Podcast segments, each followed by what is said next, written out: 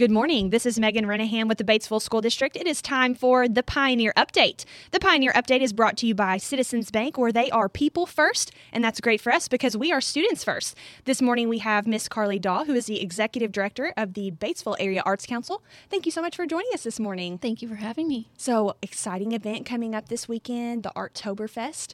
Go ahead and kick us off and tell us about that. This Saturday, October 21st, is the seventh annual Artoberfest Arts and Music Festival on Main Street. Um, we will be set up between 4th Street and Broad from 1 to 6 p.m. with all kinds of fun family activities. Tell us about the live music that's going to be going on. I know we've got a great opener. Mr. Ed Casper will be starting the festival with his accordion music, and he has played the beginning of our festival every year since it started.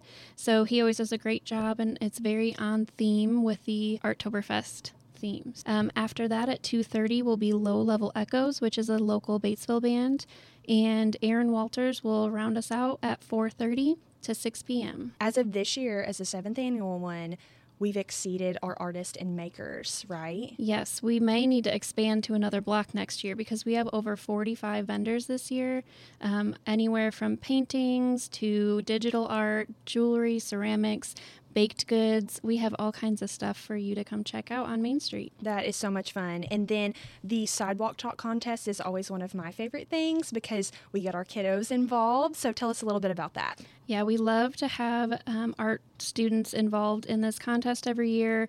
Um, we have the junior high through college age division will compete from 1 to 4 p.m. and the fifth or sorry, the K through fifth grade students will compete from 2 to 4 p.m.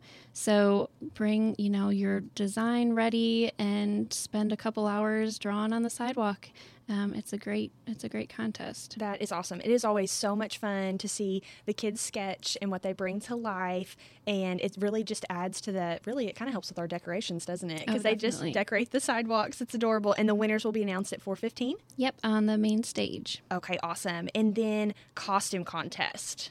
So Main Street Batesville to prepare for their Halloween parade at three thirty. They're going to have a costume contest on our stage for ages zero to twelve.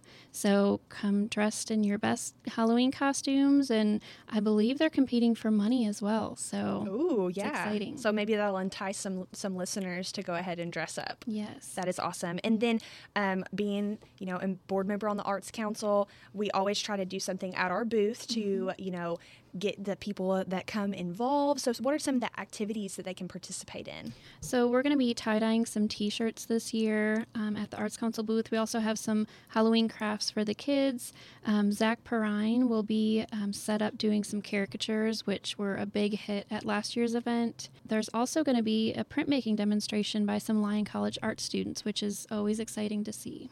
And then the coloring contest is always such a big hit. I know that we always receive hundreds of submissions. Tell us us about what we can do for voting? We've got all of the entries submitted last week, and we've got the top 10 in each age group are on our Facebook page. So you can go vote for your favorite.